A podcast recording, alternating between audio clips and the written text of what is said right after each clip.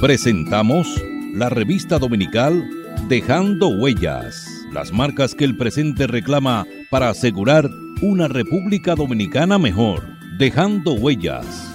Dejando Huellas. Muy buenas tardes, apreciados oyentes de su programa La Revista Dominical Dejando Huellas. Recuerde que nos puede sintonizar a través del internet www.dejandohuellasfm.net y por las redes sociales en Twitter arroba Dejando Huellas R, en Facebook Dejando Huellas y en Instagram Dejando Huellas Radio. Dejando Huellas, una producción de Honorio Montás. Trillando el camino día a día en ruta segura hacia un futuro mejor. Dejando huellas. Dejando huellas. Las marcas que el presente reclama para asegurar una República Dominicana mejor. Dejando huellas. Saludos amigos oyentes de su programa Revista Dominical Dejando Huellas. Hoy tengo la distinguida presencia virtual de don Alejandro Paulino Ramos.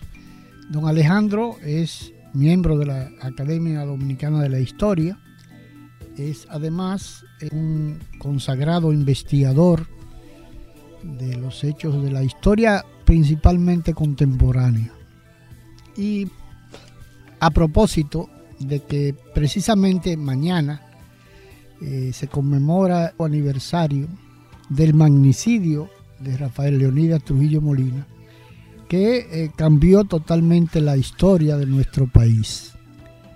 Eso así porque a partir de ahí eh, vivimos un periodo, un de transición un poco convulsa, donde hubieron varios, varios gobiernos, dos consejos de Estado, algún eh, asomo de golpe de Estado y finalmente ese periodo concluyó un 20 de diciembre de, 1900, de 1962, cuando se celebraron las elecciones en que salió triunfador Juan Bosch.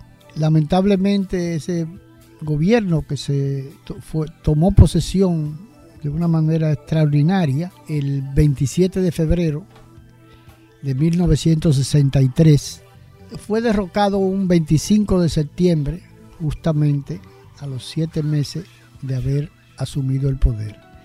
Después de haber proclamado el, 26 de abril una, una constitución novedosa y que para Latinoamérica era una avanzada constitución, después particularmente de nosotros haber tenido 31 años de, de dictadura, de una férrea dictadura de Rafael Leonidas Trujillo Molina. Pero Trujillo fue asesinado el 30 de mayo de 1961 y a partir de ahí toda la historia cambió de nuestro país.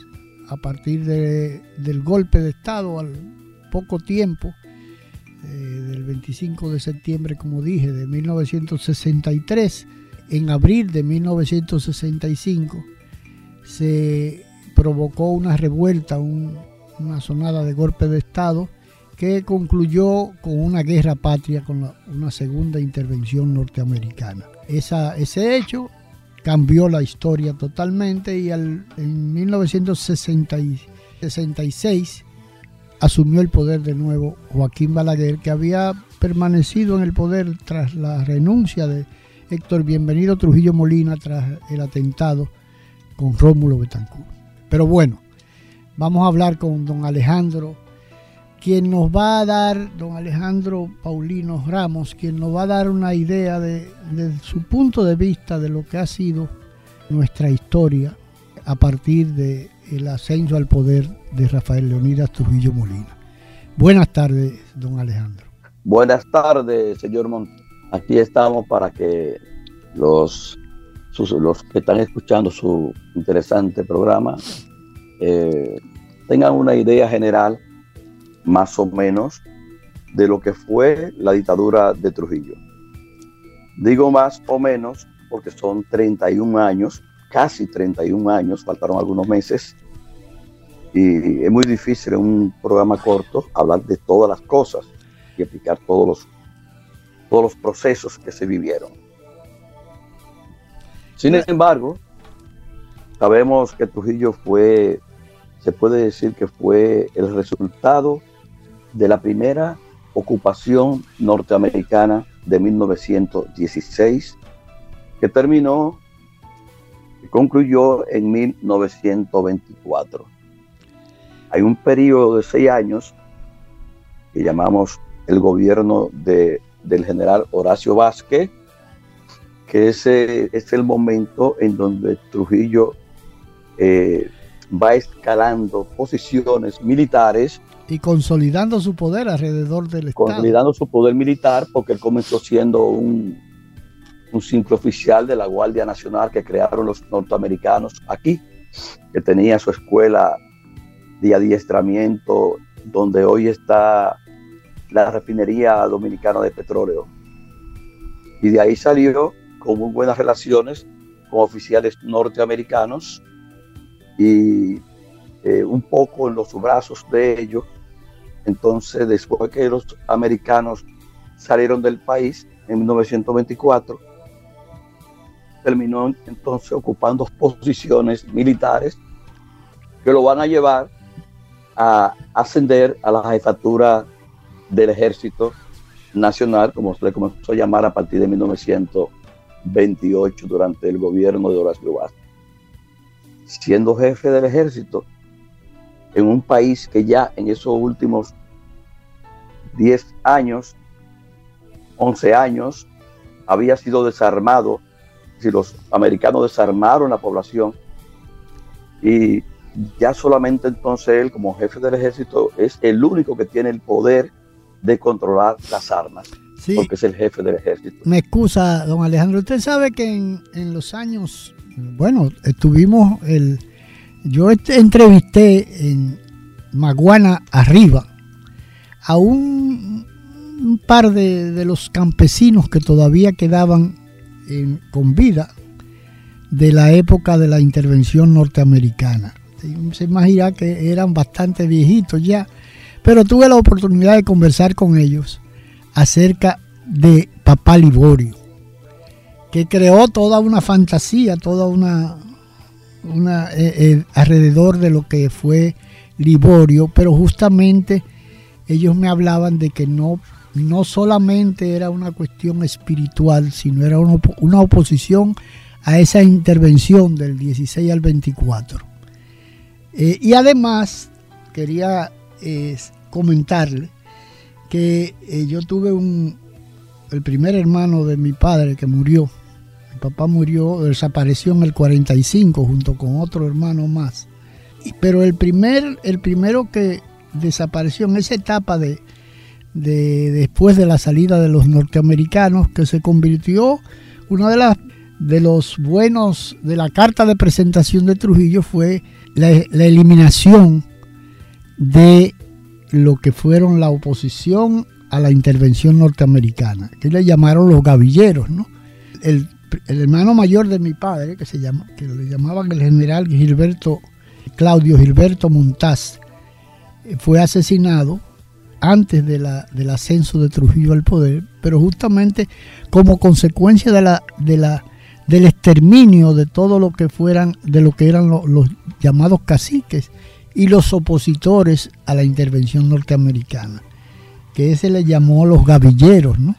Y mi, tío era parte de ellos, después mi padre junto con otro hermano en el 45 también fue asesinado ya dentro de la dictadura de Trujillo. Pero le hacía esta acotación porque esa misma situación que sucedió, y escúcheme que le interrumpa, eh, sucedió después de la, del ascenso al poder de Joaquín Balaguer en el 66. Eh, eh, para que los oyentes tengan una idea de que esa historia se repitió después de la intervención norteamericana en el país. No sé si, si aporta algo este, este, esta acotación que estoy haciendo. Realmente usted tiene razón. la, la, la, ocupación norteamericana son los responsables de la, de la muerte de, de papá Liborio, ¿no? de Olivorio Mateo. Murió en 1922 durante el periodo de la ocupación y quienes los asesinan, a él y a varios de sus seguidores, son las tropas norteamericana. Y aunque el movimiento de Oligorio era un movimiento mesiánico, eh, sin embargo, tenía una, línea eh, rural de oposición, en cierta forma, a los norteamericanos. Eso no está muy estudiado, claro, existen libros sobre eso, pero lo podemos dejar hasta ahí, para no perder el, hilo de la...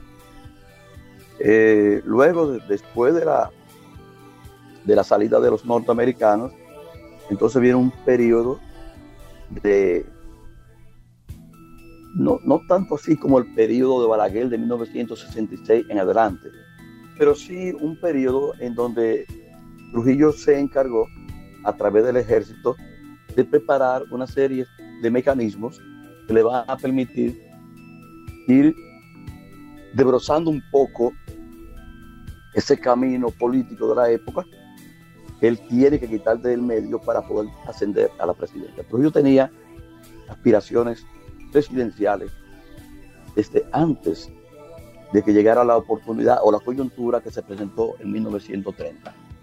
Se recuerda que en San Francisco de Macorís, por ahí por 1927-28, se inauguró un parque con el nombre de Trujillo. Ya, en el, ya en el, 28. creo que en el 27, en San Francisco de Macorís. Antes de, asumir, antes de asumir el poder. Sí, y en 1928 ya era, ya era jefe del ejército. Y en 1928 eh, Trujillo se promovió en la prensa de esa época como posible candidato a senador de la República. Es decir, que él estaba en una actitud evidentemente política.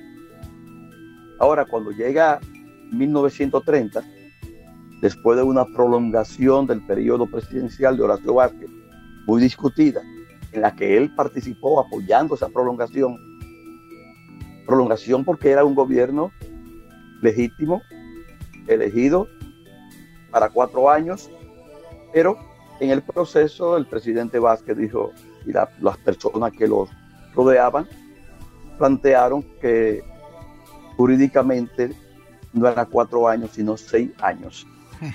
Y entonces en la represión que hubo ante el Congreso para que el presidente pasara de cuatro años a seis años, por eso lo llaman la prolongación, Trujillo tuvo un papel que está evidenciado en la prensa de la época, como por ejemplo eh, eh, congresistas que llegaron a denunciar en medio de la discusión de la ley que permitía la prolongación presidencial, esos congresistas llegaron a denunciar que no entendían por qué en las azoteas cercanas el Congreso quedaba frente al Parque Colón. En, la casa, en el Palacio de Borgelá, al lado, ¿no? Exacto, el Palacio de, el Palacio de Borgelá. Entonces, ellos no entendían cómo, por qué tenían ametralladoras apuntando hacia el Congreso, desde las azoteas. Y que dentro del Congreso, creo que ahí está ahora algo de la, de la Asociación de Abogados, que dentro del Congreso habían varias personas vestidas de civil con armas que se le veían, revólveres que se le veían por fuera. Y que ellos entendían que eso era una presión para que ellos tomaran la decisión de la prolongación. Bueno, Trujillo era un hombre del presidente.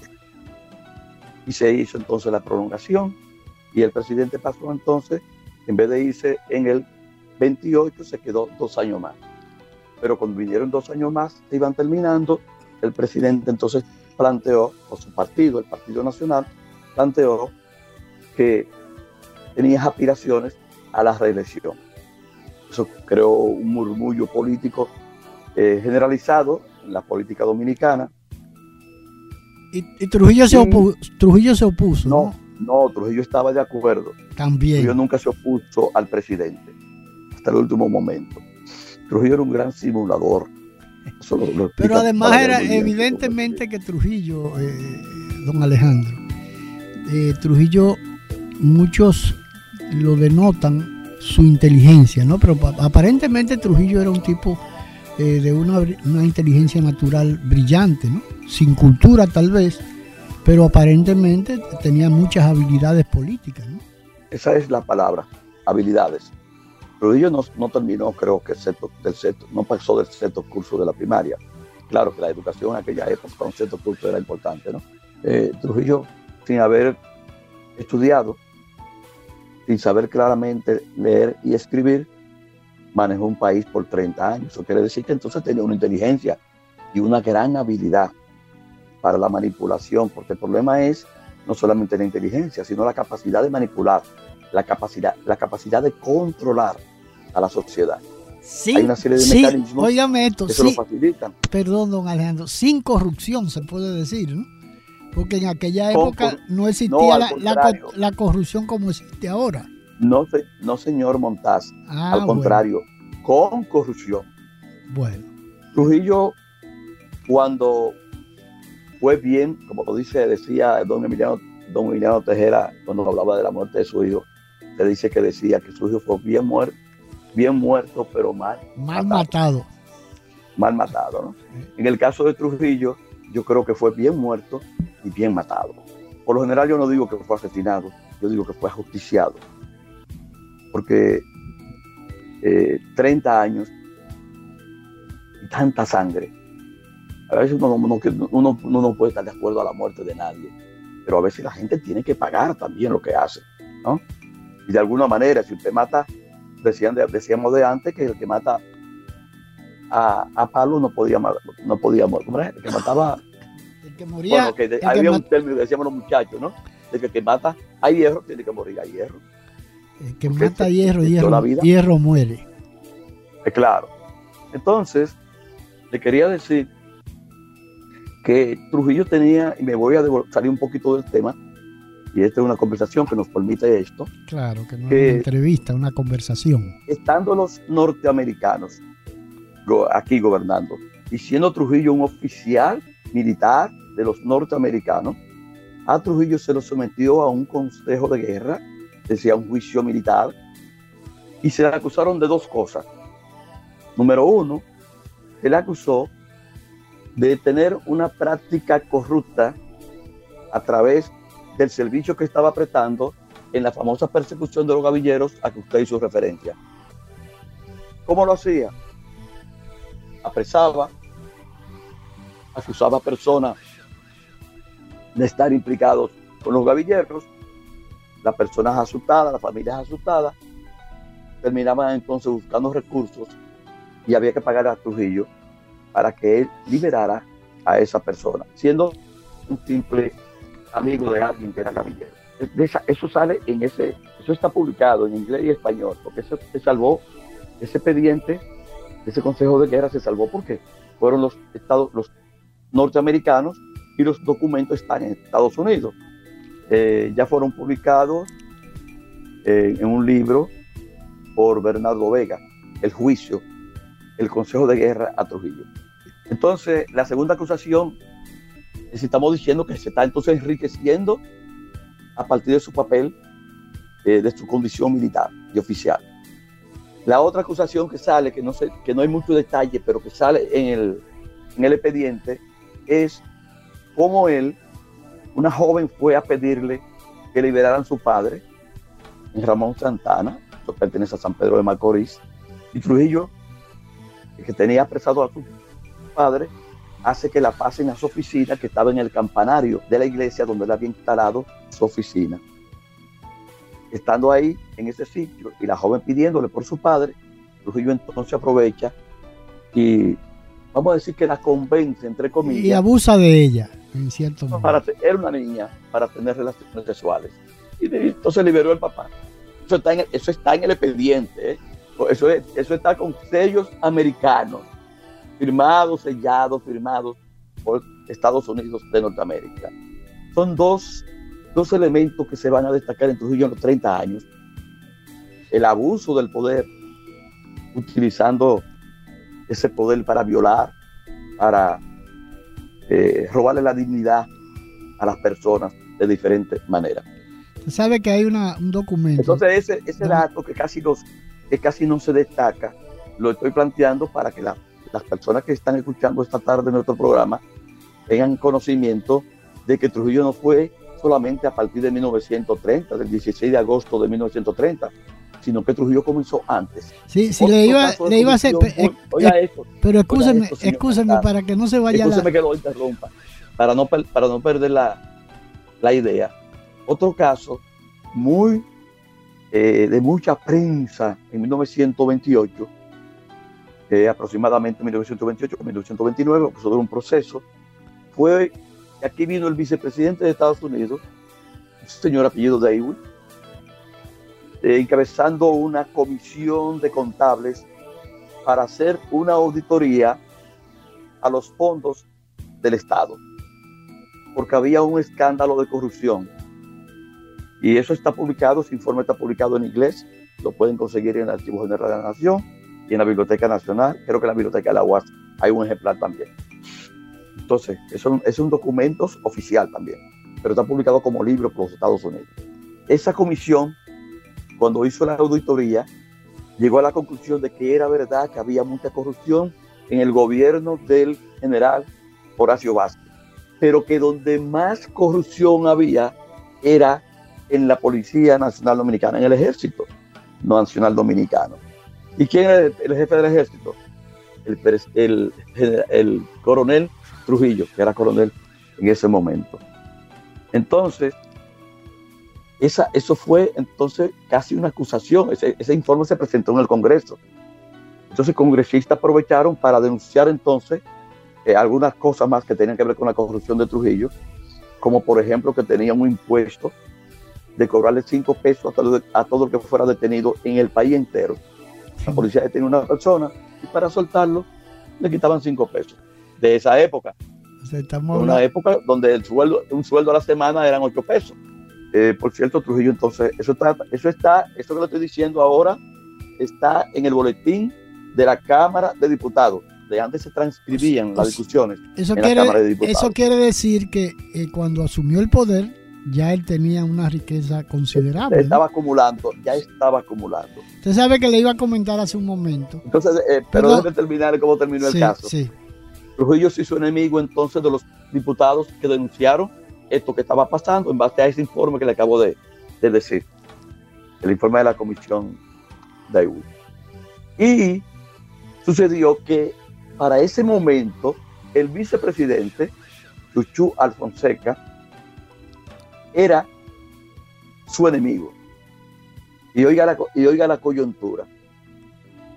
1930, diciembre, el viejo caudillo de la política dominicana, que estuvo vinculado a la muerte del dictador Ulicero en 1899, ahora es el presidente de la República y estamos en 1930, es un anciano. Y entró en una crisis de los riñones en una época en que todavía no existía la penicilina, no existían los antibióticos. La gente la trataban con, hojas, medicina casera. A Horacio Vázquez se le llevó un avioncito a los Estados Unidos. Ya aquí había unos aviones que aterrizaban en el río Iguamo de San Pedro de Macorís. Los, creo que eran de la los famosos los famosos hidroaviones hidroaviones ¿no? hidroaviones y llevaron entonces a, Horacio Vázquez. Lo a Horacio Vázquez lo llevan entonces al hospital John Hopkins de Baltimore. Bueno, allá lo tratan y por primera vez creo que a un dominicano les traen, le, le, quitan un riñón. Entonces Horacio Vázquez quedó con un riñón y todo el mundo esperaba que el presidente Horacio Vázquez iba a regresar en un ataúd. Porque no había forma de que se salvara por la edad y por la infección que no se le quitaba y por la, la, cirugía que le hicieron. Pero cosas de la vida, eso fue en diciembre. Y en enero el presidente Vázquez regresó, pero vivo. Se suponía que si el presidente moría, quien iba a ocupar la presidencia era el vicepresidente, Víctor Fonseca, que era enemigo de Trujillo. Entonces, Trujillo se preparó porque si Alfonseca llegaba a la presidencia, inmediatamente lo iba a, sustituir. Lo iba a destituir, a destituir como jefe del ejército, entre otras cosas, ¿no? Entonces simplemente ese proceso llevó a que Trujillo se combinara con los partidos, con muchos partiditos que existían en ese momento, el Partido Progresista, la, coalición eh, de ciudadanos, el Partido Obrero Independiente, había unos partiditos, grupos como, grupos como sucede ahora, ¿no? Un grupo de partidos minúsculos. Partiditos que se suman, que se suman, como el Partido Liberal de Desiderio Arias, después Trujillo lo va a matar en, en 1931. Bueno, el problema es que se combina, hay una combinación en la que entra también un partido reciente de un intelectual muy importante en ese momento llamado Rafael Estrella Ureña de Santiago. Entonces todo eso se combina. Trujillo siempre apoyando al presidente, el presidente regresó, al presidente le informaron que Trujillo estaba en un plan, el presidente llamó a Trujillo y le preguntó si era verdad, y él le dijo, no señor, a sus órdenes mi general, usted es mi comandante en jefe, usted, yo soy su hijo, Pasó, por ahí. Perdón, pasó lo era mismo. Hijo era hijo del presidente, decía la gente. Entonces se, se, rumoraba, ¿no? Claro, claro. Bueno, y doña Trina de Moya, que era la esposa del presidente Vázquez, tenía a Trujillo. Trujillo era un hombre de la casa de la, del presidente. Tomaba café en la casa del presidente. Por lo menos eso se, comentaba, ¿no? Que eso tenía, mucho, tenía mucho significado, eso. El hecho de decir que tomaba café. En esa época. Tiene, tenía mucho simbolismo, ¿no? Doña Trina de Moya, aquella que eh, escribió el himno de Venir los moradores, sí, sí. el campo, la ciudad, que tiene que ver con la celebración del Día de la Madre, ¿no? Sí, que sí. Eh, bueno, entonces, eh, supuestamente el, movimiento contra el presidente, en contra de la reelección del presidente, comenzó entonces en, Santiago, en la fortaleza San Luis y los, militares, eh, los militares y los civiles a caballo, en vehículos, llegaron hasta la capital y nadie lo detuvo. El presidente llamaba a Trujillo y le preguntaba qué pasa, ya están llegando, no se preocupe que no van a llegar. Entraron tirando tres tiros al aire y terminó el gobierno de, de Horacio Vázquez. De Horacio Vázquez tuvo que asilarse, salió del país, estuvo viviendo en Puerto Rico Mientras tanto, eso fue, eso fue el 23 de febrero. Entonces, de esa fecha de febrero hasta el 16 de agosto, hubo un gobierno provisional que lo encabezó Rafael Estrella Oreña, el que supuestamente encabezó lo que ellos llamaban la más bella revolución de América. El golpe de Estado contra, contra, contra Horacio, Horacio Vázquez. Ahora, en mayo 16 eso fue en febrero. En mayo 16, entonces habían elecciones. Cosas raras. Y el que era presidente provisional era Rafael Estrella Ureña. Y quien eh, está dirigiendo el país, y quien, y, quien fue líder de, de, esa bella revolución, entonces no se entiende cómo arma una candidatura y el candidato a la presidencia es Trujillo y el candidato a la vicepresidencia es Estrella Ureña. Mi conclusión, aparte de la documentación que existe que lo prueba, mi conclusión, Trujillo era el jefe del movimiento de golpe de Estado contra Horacio Vázquez. Y así asume, el, así asume el poder Trujillo, ¿no? Así, así, así va entrando al poder. Que por cierto, en las elecciones se tuvieron que retirar, como él era el jefe del ejército, hubo una gran represión una represión que se discutió en el Congreso y se determinó, eh, se, promulgó una ley obligando a que los militares se acuartelaran porque era una represión demasiado fuerte en las calles contra los opositores. Y entonces, eh, al llegar el momento de, la, de las elecciones, la Junta Central Electoral de ese momento, bajo la presión militar, bajo la presión de Trujillo, terminaron todos los jueces renunciando, escondiéndose primero. Eso fue un problema, está muy, muy documentado. Se tuvieron que esconder y los partidos que iban en contra de la candidatura de Trujillo, Trujillo formó una alianza de pequeños partidos llamado la Confederación de Partidos, la Confederación de Partidos, que unificaba a todos esos pequeños partidos que lo estaban apoyando. Entonces, eh, ¿qué, hizo, ¿Qué hicieron los partidos contrarios? Era el Partido Nacional y el Partido Progresista de Federico Velázquez. ¿Qué hicieron?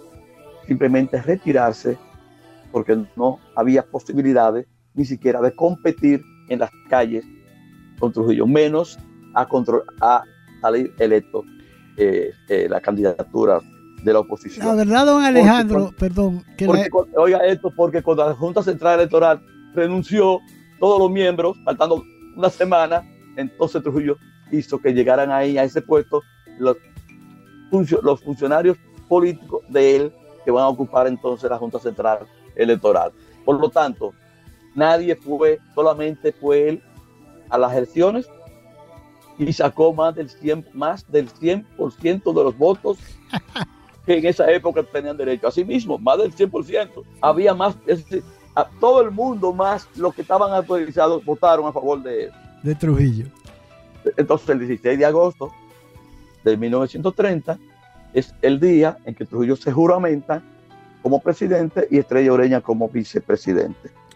Que por cierto, Estrella Ureña solamente duró eh, como vicepresidente algunos meses porque el, el, 3 de septiembre hubo un, ciclón, el ciclón de San Zenón. Dos semanas después, el país entró, el país parece que fue marcado por la desgracia. Y que Trujillo... Dos semanas después de la toma de posesión de Trujillo, entonces fue el ciclón de San Zenón que destruyó la ciudad con más que con unos aproximadamente 4.000 o 5.000 personas muertas en la ciudad. Momento que Trujillo utilizó entonces para sacar todos los presos opositores que habían en ese momento en las cárceles y murieron todos como parte del ciclón. Así comenzó también la orgía de sangre de Trujillo. Vamos a una pausa y en un instante continuamos conversando con el historiador e investigador Alejandro Paulino Ramos. Dejando huellas, trillando el camino día a día en ruta segura hacia un futuro mejor. Dejando huellas. 50 años del Banco BH de León. 50 años de nuestro nacimiento como el primer banco hipotecario del país. Que con visión de futuro convertimos en el primer banco múltiple para los dominicanos. 50 años de tarea constante para apoyar las oportunidades de progreso y los sueños de nuestros clientes. 50 años de valores que se reafirman una y otra vez. 50 años fieles al compromiso que anima nuestros esfuerzos. Impulsar el progreso humano, haciendo una banca responsable, innovadora y cercana. Banco BHD León. Asumió el gobierno Ministerio de Agricultura no se ha parado de preparar tierra gratis a los agricultores de San Marcos. Y eso, presidente, ha provocado que el año pasado se hiciera la mayor cosecha de habichuelas de los últimos 10 años. Y cuando usted se juramentó, usted anunció 5 mil millones de pesos a tasa cero para los productores agropecuarios. Y esa medida, presidente, provocó que durante la pandemia el único país del área de Latinoamérica que no tuvo crisis de alimentos fue República Dominicana.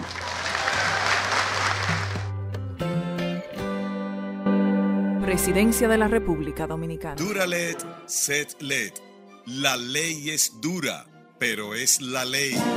Apoyemos la sentencia 0168-13 de nuestro Tribunal Constitucional del 23 de septiembre del 2013 que define quién es dominicano. Por nuestras futuras generaciones, por tu país, viva la República Dominicana. Un mensaje de Dejando Huellas, tu programa de la tarde. Juan Pablo Duarte, digno siempre de admiración y respeto, hablaba así. Nuestra patria sabe a sangre y un grupo de dominicanos indolentes hacen de nuestro país una cueva de traidores. Ya preparen nuevamente los cañones, aquí se peleará con más fuerzas para sacar a los invasores. Juan Pablo Duarte, un mensaje de Dejando Huellas.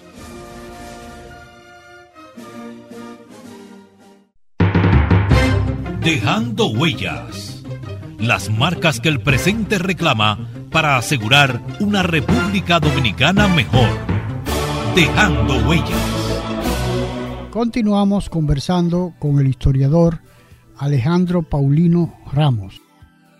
Dígame, señor Montaz. No le decía que eh, parece ser que la historia se repite en muchos de los, eh, de los episodios que usted acaba de, señalar, como el hecho de, la renuncia de los miembros de la Junta, como el hecho de, de los partidos minoritarios que se crean para apoyar una determinada candidatura. O sea que la historia nuestra en muchos casos se ha ido repitiendo y eso en números situaciones, por ejemplo, después del 66, en la época de, los 12 años de Balaguer, se repitió en varias oportunidades, ¿no? El hecho de que los partidos se retiraban de las elecciones y, y, finalmente el único que salía beneficiado en esos casos era Trujillo y en el, en el caso nuestro de etapa contemporánea, pues era Balaguer, ¿no? De manera que nuestra historia ha sido prácticamente una repetición.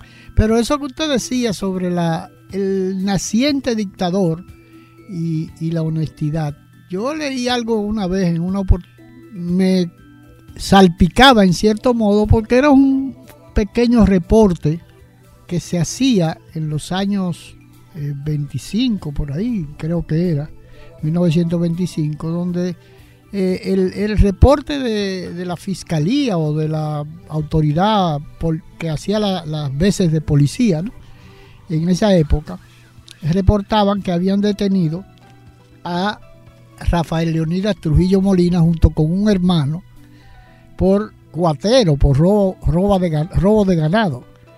Y la autoridad judicial era justamente el hermano mayor de mi papá que fungía como oficial civil de San Cristóbal. ¿no? Eso lo leí yo en, un, en uno de, las, de los boletines o de los documentos que tuve la oportunidad. Yo iba muy a menudo, la, bueno, cuando usted era subdirector eh, del Archivo General de la Nación. Lógicamente porque alguien me lo, me lo enseñó eh, porque mencionaba al que era tío mío, ¿no? Que parece ser que estuvo involucrado en esa detención y dicen que parte de lo que sucedió Claudio Gilberto, el general Claudio Gilberto Montaz Valdés, fue como consecuencia de que él detuvo a Trujillo y a un hermano por robar, robar ganado, ¿no? O sea que venía, venía de una tradición de, delincuencial. Y, claro, claro. que muchos que muchos no quieren que uno, que uno diga esto, pero lo que yo estoy diciendo, cada una de las cosas que yo le estoy diciendo, yo me cuido de que estén documentadas. Claro, pero eso Porque eso, lo que, eso le da validez, ¿no? Claro. No es lo mismo que yo me invente, que yo escuché por ahí una anécdota, a que yo tenga un documento que prueba en cierta manera que lo que estoy diciendo tiene valor. Lo que ustedes, a lo que ustedes están refiriendo no sucedió en 1925, sino creo que en 1914. Fue publicado, antes, de la antes de la intervención. Antes de la intervención. Ah, Trujillo todavía no era eh, militar. Eh, era, había sido guardacampestre de ingenios, de ah, ingenios eh, norteamericanos. Y eh, se le hizo un juicio a él, pero al, principal fue a Petán. Sí, al hermano. Es decir, Petán Trujillo tuvo más participación en lo que usted está contando, pero Trujillo como cómplice también, ¿no? Claro. Y fueron detenidos y llevados a la justicia. Y, y eso aparece en el periódico Listín Diario, con un problema casi todas las colecciones del periódico Listín Diario de la República Dominicana que tienen que ver con la historia de su periodo, esos periódicos a esa página se la arrancaron. por suerte, por suerte los norteamericanos, que a veces los criticamos mucho, pero también tienen cosas buenas, eh, guardaron muchos de esos papeles. Esas colecciones de periódicos están en, los Estados Unidos y están inclusive eh, escaneadas, como decimos, digitalizadas. Y entonces ahí están las páginas. Por eso no se perdieron definitivamente para la historia. Cuando se hace entonces la, la, auditoría de, cómo Trujillo se llegó a ser rico, hay que comenzar por ahí. Comenzó robando vaca. Sí, el cuatrero, hay que decirlo con esa palabra. Era cuatrero. Fue un delincuente desde, sus inicios. Bueno, sin embargo, fíjese, Trujillo no era una persona pobrecita en el sentido estricto de la palabra. Su papá era una especie de periodista, representante de, de, de listín diario en la ciudad de San Cristóbal. Eso le ayudaba. Trujillo salió cuando muchachito en, el listín diario, porque su papá con las relaciones con el listín diario logró que le publicaran una fotografía, una, una nota sobre un cumpleaños de Trujillo. porque Trujillo, Trujillo eh, el papá de Trujillo, José Trujillo, Trujillo Valdés, eh, había sido un militar, ¿no? Tengo entendido. Y y tenía un, era una persona de, cierto prestigio en, en, San Cristóbal o toda la zona del, sur, ¿no? Pero eh, a propósito de eso que usted decía de la corrupción de Trujillo, después de la caída de Trujillo, finalmente, como yo le decía en la introducción, hubieron épocas muy convulsas, en un corto periodo se puede decir, ¿no? Porque fue a partir del 61, del, después del, del, magnicidio. Del 30 de mayo. Del 30 de mayo y a partir de ahí pues el país cayó en una etapa de, convulsa porque surgieron todas las aspiraciones de, muchos sectores del país eh, que, se consideraban eh, herederos de la de lo, de lo que era de lo que había sido la dictadura ¿no? y aparecieron una enorme cantidad de le buscaran eh, alguna los daños que le había causado Trujillo, que se convirtió en eso, como usted decía, que sacó más de un 100% de los votos. Eh, así sucedió después de la caída de Trujillo. Aparecieron tantos, tantas personas que habían sido eh, agraviadas por Trujillo, que eh, si, se, si se le hubiera resarcido a todos, el Estado hubiera quebrado, ¿no? Porque aparecieron una cantidad enorme de personas. Porque se hizo una, se hizo una comisión por ley. De, la Comisión de, Recuperación de Bienes del Estado. De recuperación de, la recuperación de los bienes de Trujillo. Se, creó una secretaría que, perdón, una secretaría. Esa comisión, una secretaría, usted sabe lo que pasa en este país, ¿no? Sí. esa comisión estaba en manos de la Unión Cívica Nacional. Claro. En ese momento, estamos hablando de 1962, era la que dirigía el país. Sí, y después de, y después, después, Oiga esto, señor Montaz. Sí. Muchos de los que entonces eran trujillistas en 1962, ahora resulta que eran antitrujillistas. Claro, no, no, eso es lo que le quería decir. Muchos, muchos de los que eran trujillistas se presentaban como víctimas. Claro que Fue verdad. El Trujillo le quitó muchos bienes a muchos de ellos. El Trujillo le quitó la tierra a muchos de ellos. Aquí había una ley, una ley eh, que obligaba al Estado a que si una persona atentaba contra, contra él, contra el Estado, eh, aparte de ser apresado, podía ser despojado de sus bienes y sus bienes pasaban al Estado, al pueblo dominicano, diríamos, ¿no? Sí. Pero el Estado en esos 30 años no era el Estado de hoy, el Estado en esos 30 años era el Estado, era como decía aquel Napoleón, ¿no? El Estado soy yo. El Estado soy yo. Entonces, esos bienes que pasaban al Estado, después, en base a unos trucos jurídicos, combinados con presión militar, con presión civil, con presión política, esos bienes terminaban siendo manipulados y un día terminaban siendo de Trujillo, no de palabra, sino con documentación de que ese, esa tierra se la compró o se la vendieron a Trujillo por tanto dinero en algún momento y que él era el dueño. Sí, no, apareció la familia completa se benefició de ese de esa truchimañería, ¿no? Porque había eh, muchos de la familia. Ahí están los apellidos. Déjeme decirle que hasta ahora mismo, ahora mismo en la, en, en, la prensa de ahora, de hace un mes, está un caso que tiene que ver con el Palacio Nacional.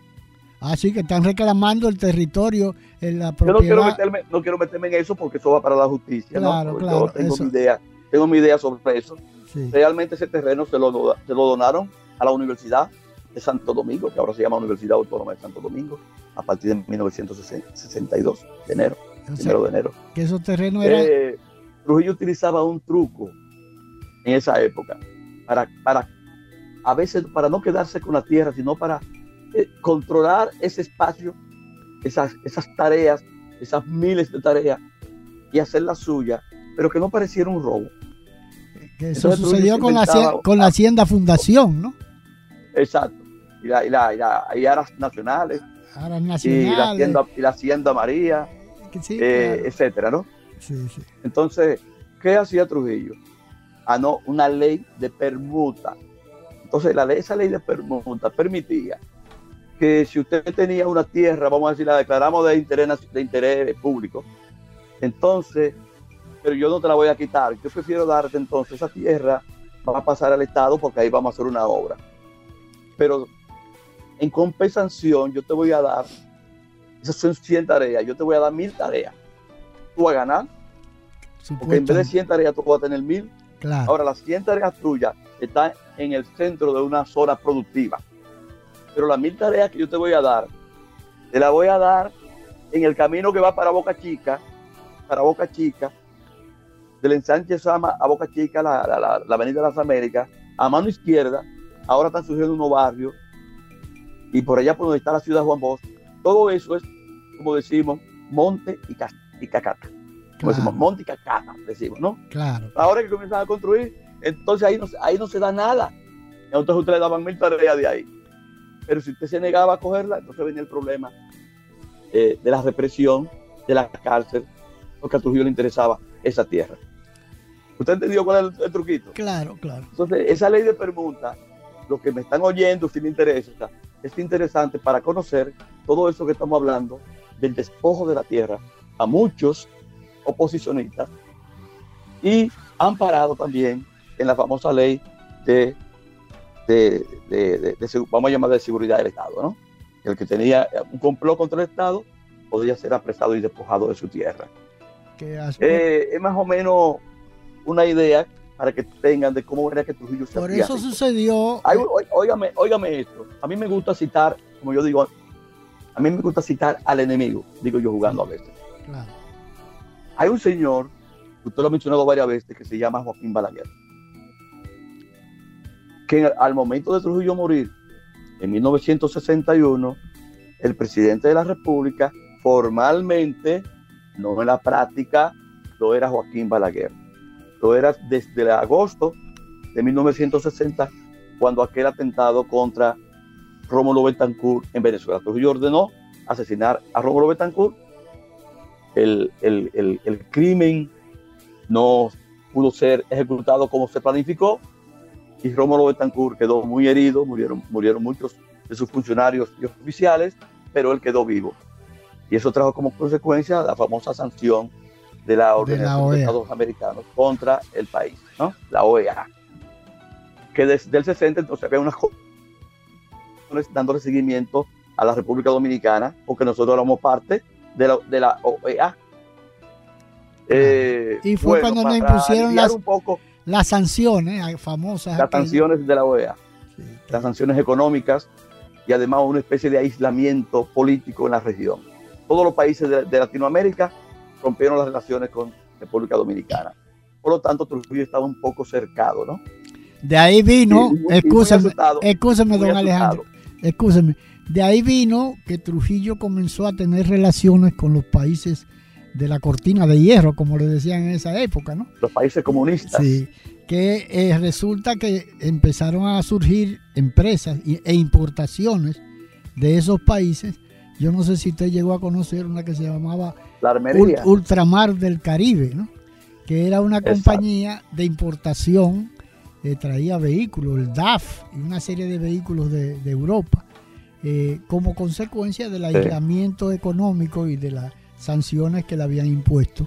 Y político y en las relaciones internacionales. Entonces también en ese momento Estados Unidos estaba en contra de Trujillo, es decir, habían roto un poco las relaciones.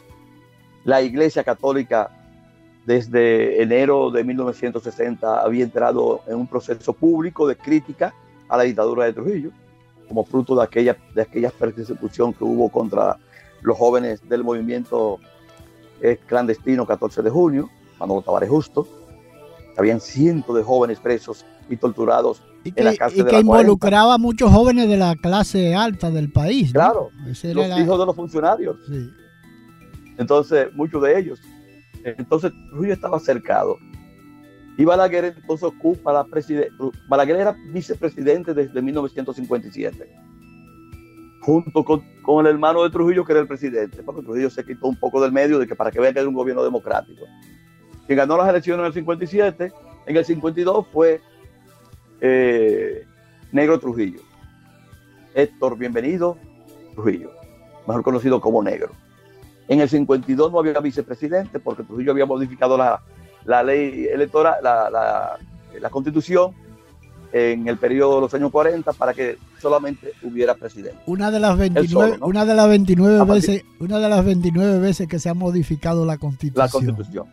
Entonces, era, entonces los, los gobiernos eran entonces por cinco años. Entonces, Negro, Negro Trujillo gobernó entonces, entre comillas, del 52 al 57. En el 57 entonces modificaron la constitución y establecieron la vicepresidencia. Y entonces ahí entró Balaguer como era un funcionario que viene con Trujillo desde el día del golpe de Estado. Viene con Trujillo, al lado de Trujillo, como asistente hasta personal en su momento, ¿no? O sea, desde, Balaguer dice que fue, Balaguer dice él que él fue que redactó el manifiesto de la revolución aquella que terminó con el golpe de Estado a Horacio Vázquez.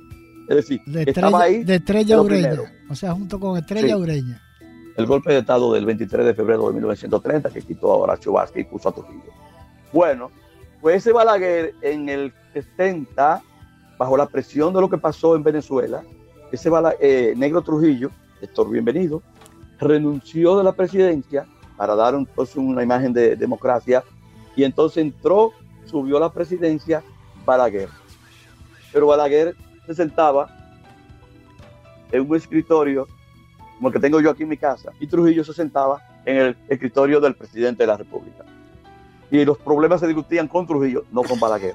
Balaguer era el comandante en jefe de las Fuerzas O Armadas, sea, que era un, el un presidente títere. el como- jefe. un presidente títere, como le decía. Balaguer, Bala- eh, eh, digo, Trujillo era el, jefe, el, el generalísimo, eh, un gran escritor que sin saber, sin saber bien leer y escribir, eh, tenía más de 350 libros publicados.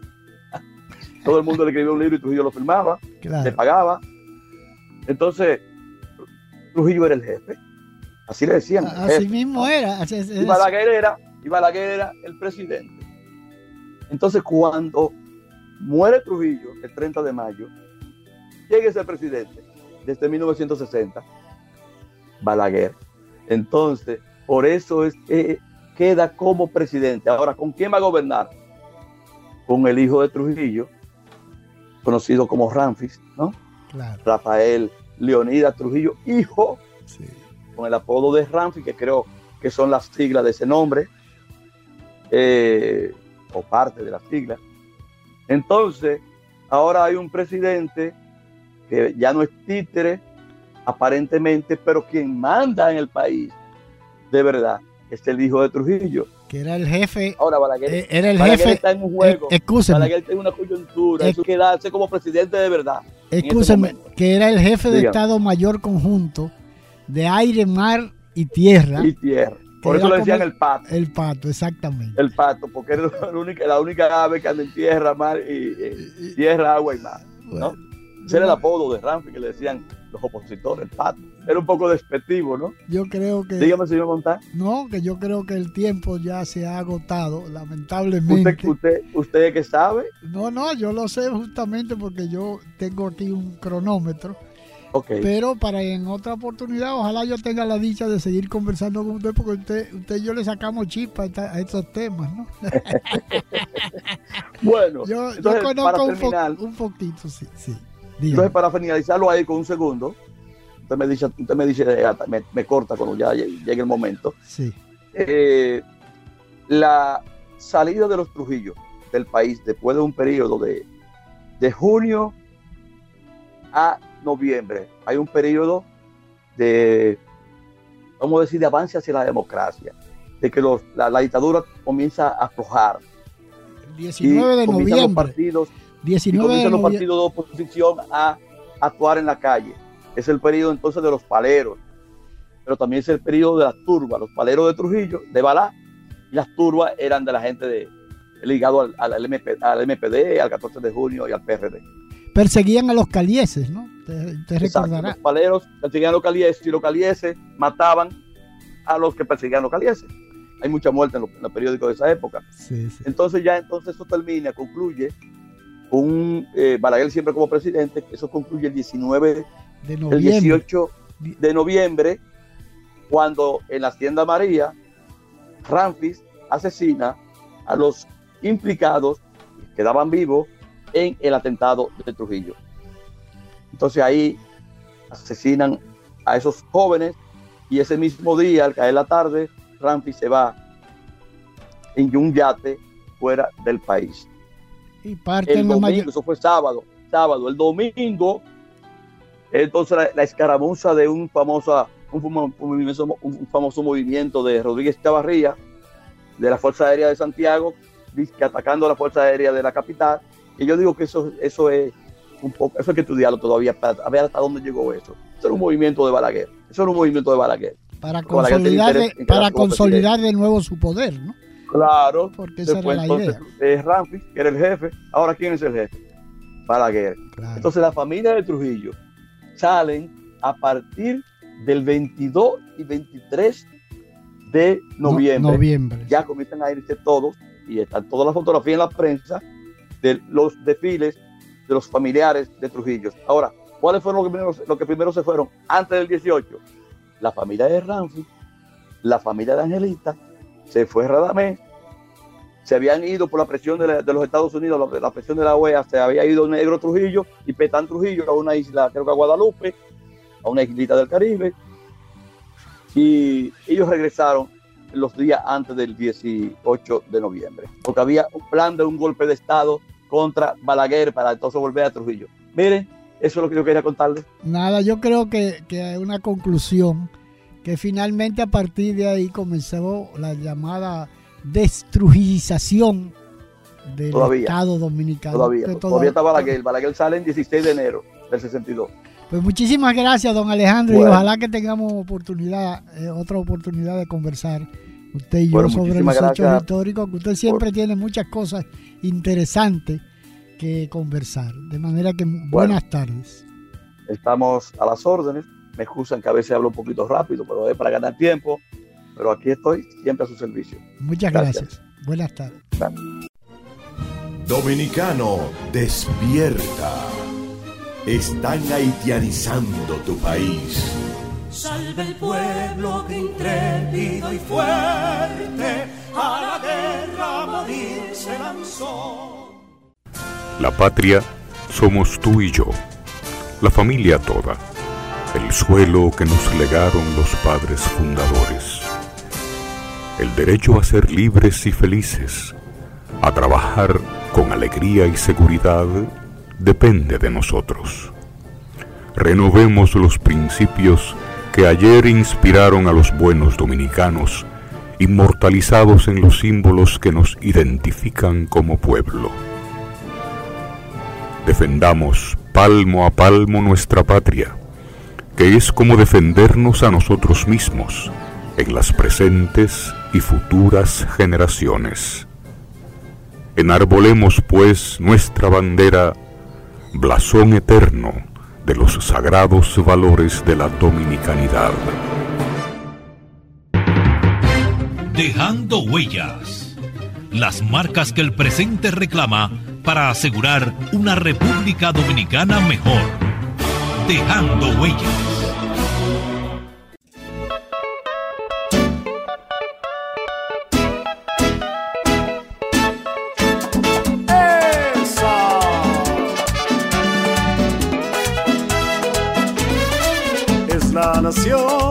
Dominicana, la más bonita, la más gallarda, tierra de ensueños, toda primor, donde se inspira el ruiseñor, tierra del alma, de mis amores, inspiradora de mis canciones, que llevo dentro, dentro de mí, por eso siempre canto por ti. Cuidemos siempre que son las madres de nuestras aguas. En ellas nacen vitales fríos que llevan pan a los bohíos. No aceptaremos en ninguna era imposiciones extranjeras. Y en nuestro escudo siempre dirá Dios, Padre y libertad.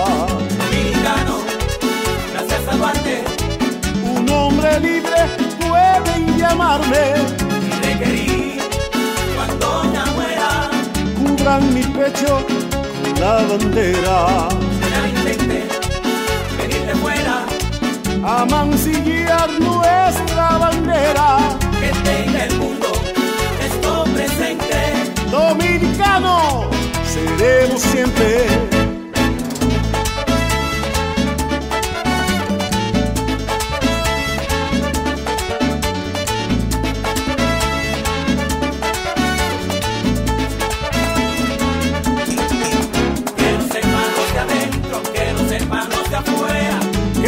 Patria nuestra no caben dos banderas. Que los hermanos de adentro, que los hermanos de afuera. Que en la patria nuestra no caben dos banderas.